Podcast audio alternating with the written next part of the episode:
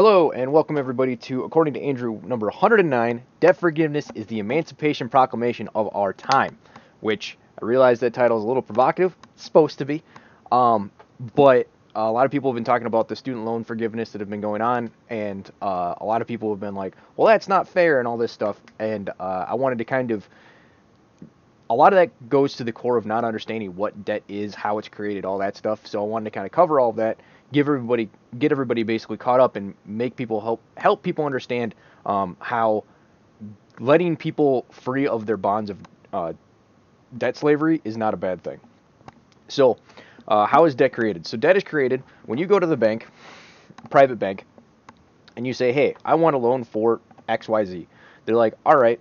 Sign in the dotted line and we'll get you the, the money or whatever. Now, most people think, oh, well, you know, they have that money stored somewhere. Or under the fractional reserve uh, sense, you know, they're they're loaning out more than they have, but uh, you know, it's it ends up working out in the end. Uh, no, they just they just make that money up out of thin air. Um, so basically, what happens when you sign a contract like that, you're effectively signing away and saying uh, it's an indentured servitude contract. I work, I, I promise to produce this much amount of uh, productive labor, and if I do, I get the shiny object uh, that you you are basically giving me for signing away my uh, productive rights for however long it takes to fill this contract.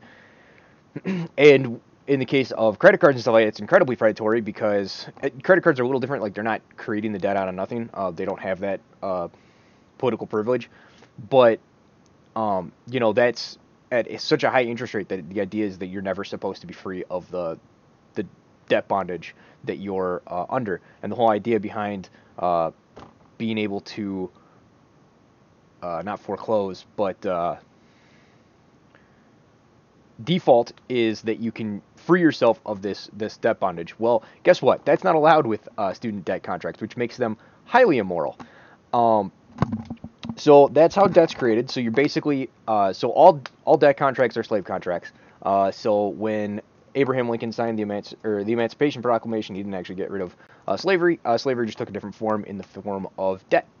So um, now that we kind of got that established, uh, you need to understand that when people are upset and frustrated at all of this stuff, we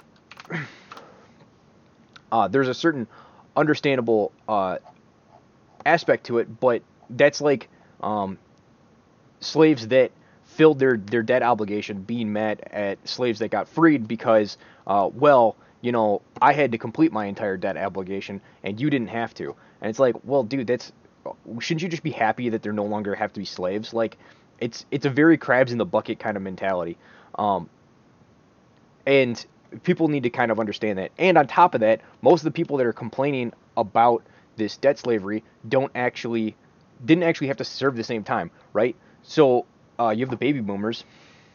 So well, let's go back to the the um, World War II generation, the greatest generation. They came through the Great Depression. They saw the cost of what debt does, and most of them didn't. Uh, after that, didn't really um, incur a lot of debt uh, kept things pretty minimal, and if they did, it was it was in very particular circumstances. Um, that was completely reversed with the baby boomer generation, who went up the debt into their eyeballs. Um, but there's various things that made that debt very affordable when you compare it to um, things, and they didn't have to go into debt for things. The average home only costs uh, two times an annual salary, so you could actually save up to buy a house. Uh, an average car only costs um, you know, a quarter of a yearly salary. Uh, education could be paid for with a summer uh, job. uh, what else is there? Uh, there's just like literally look everywhere, and now you have to basically finance everything because of how our debt system works. So the way debt works is you have debt has to continuously grow, um, and you have to create more and more new debt basically to pay uh, yesterday's obligations because the interest rate makes it so that um, you need ever more increasing amounts of debt to be able to cover the costs of yesterday's accrued debt. And once that pops, which is what we're currently going through, you're going to see a massive reversal of that entire thing, and everyone's going to uh, the the only people that end up with anything are the people who issued the debt in the first place. And uh, what did they even give you for it? They they literally just made it up on the spot. So is it really? I don't think uh, it's it, it's. I always laugh when people are like, oh well, you know, the the bank took on a risk to give you that loan. What risk? They get to make up the money. They get paid on interest on top of that, and if you default on it, they get your stuff. There's literally no risk. um. So.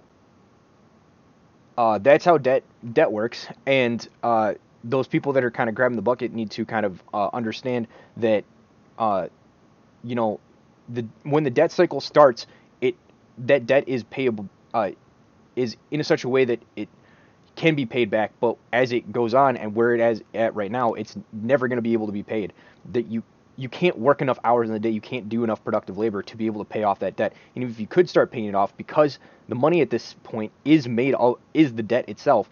As you pay it back, the debt load decreases. Well, that also decreases the money supply. So now there's less money to pay back the debt to begin with, and that causes this uh, downward spiral called debt deflation, as um, defined by Irving Fisher, the economist in the 1930s where uh, the dollars that you have to pay the debt back with cost more and more money, so that it uh, because there's less and less dollars going around, and that makes it so that you you can never catch up to the amount of uh, debt overhead, and eventually everyone has to default. And again, this creates a thing where guess who ends up with all the stuff? It's the bankers. Guess who's never gonna allow the, all the bankers to own all the stuff? Society. um, no one's just gonna like let that slide. So it's a very um, societally destabilizing situation and not one that you want to end up in. So, like, this idea that and uh, that it costs um, that it's an issue is is just not correct. Um, then on top of that, we have uh, canceling debt is going to accrue all this extra uh, tax money that it's going to cost to to pay this thing, but that's not actually true.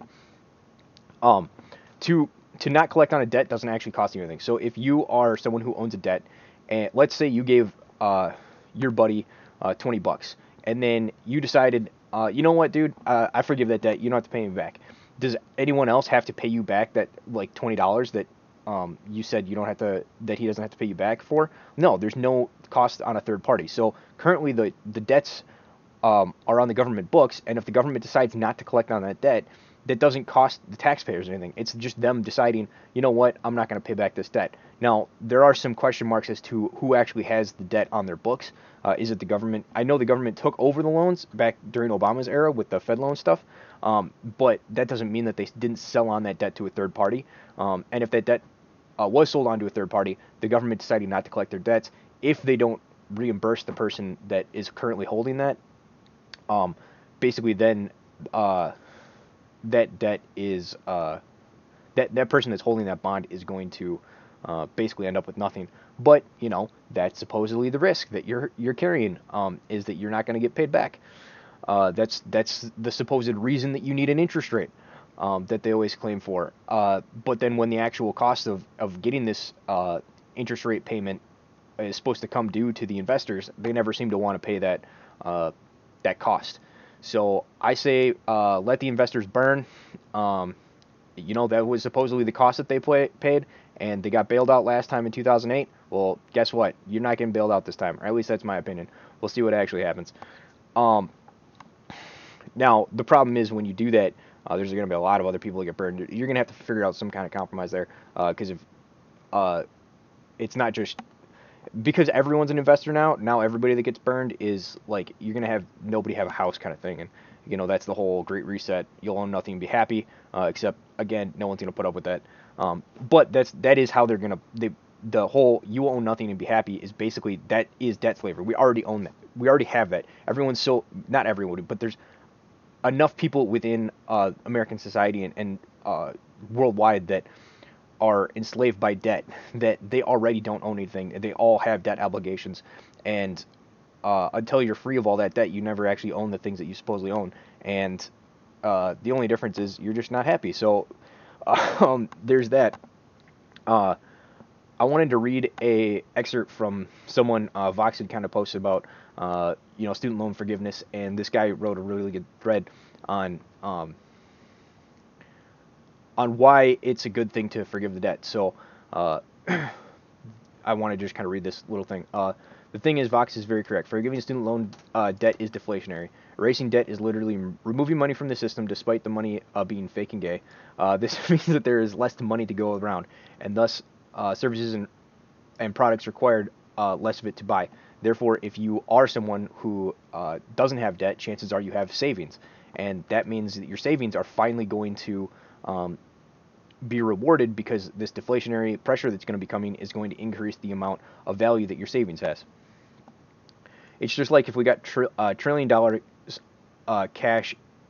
It's just like if we got a trillion dollars in cash and burnt it all. The relative strength of the remaining notes is uh, now uh, stronger as there is less of it in the economy. It is very simple stuff, really. Of course, this is the economy. Money does not work like that. Uh, it is literally made up numbers on a spreadsheet. It doesn't exist in the same way that cash does, but it makes for a useful analogy. Uh, the real issue here is the battle between your uh, logical understanding and your emotional reflex to hate the idea of it.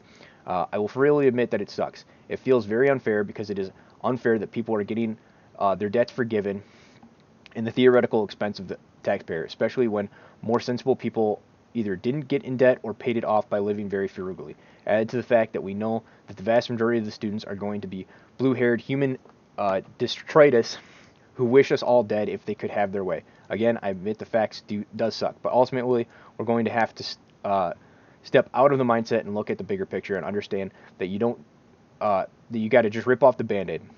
This whole situation was brought about by the uh, about uh, by the government and the greed of the college industry. Many, uh, many decades of past since universities became the place of learning and uh, for the good of society. Now it is just a multi-billion dollar racket. The situation should never have been allowed to happen.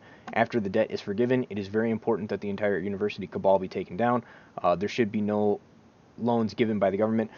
And that's the other thing that I do agree with people um, is they're like, oh well, you know, you can't just forgive the. It's like 2008. You can't just bail out the banks and then not do anything to not allow this the uh, same issue that created the problem in the first place to occur again. You can't just write off the debt and then allow the system to just continue.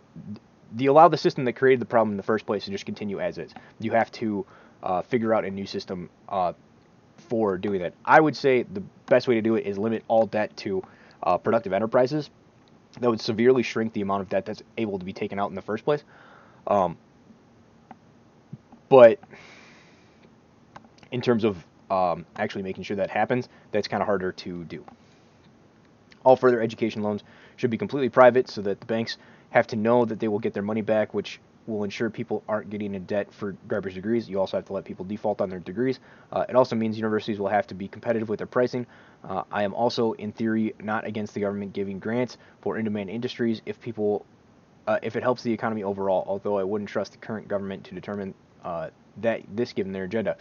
Stop being so overly emotional retards uh, and see the big picture. Just accept that it needs to happen. A society cannot grow and thrive when entire generations of young people start uh, their lives living six figure debt, which they will not be able to pay off. It crushes their soul, stops them from having families, and in the long run will hurt you more than the short term it's not fairism of having the, to bite the bullet. Yes, most students are retards, but uh, put the blame where it belongs. And then Vox adds, I go considerably farther with regards to education policy. All student loan debt should be uh, banned. Uh, it is not only usury; it is particularly wicked from the usury because it doesn't is unnecessary. The entire edifice of education credentials need to be toppled. It is already in the process of collapsing because it is totally useless and accomplishes nothing except giving the SJWs uh, in corporate HR an excuse to prevent the hiring of productive people from whom they disapprove for one reason or another. Remember, once converge uh, once convergent institution loses its ability to perform its pre- preliminary function, therefore every converged institution should be eliminated, not fixed, eliminated, uh, for being no longer uh, fit for cause. Um, and if you want to learn more about the convergence, uh, that's he's mainly referring to uh, corporate cancer. Um, he defines that as basically um, converging and trying to fit the narrative over uh, doing its productive enterprise from which it had set out for, and therefore makes the institution not be able to function in its original capacity. Anyway, good book. Do recommend reading. Um,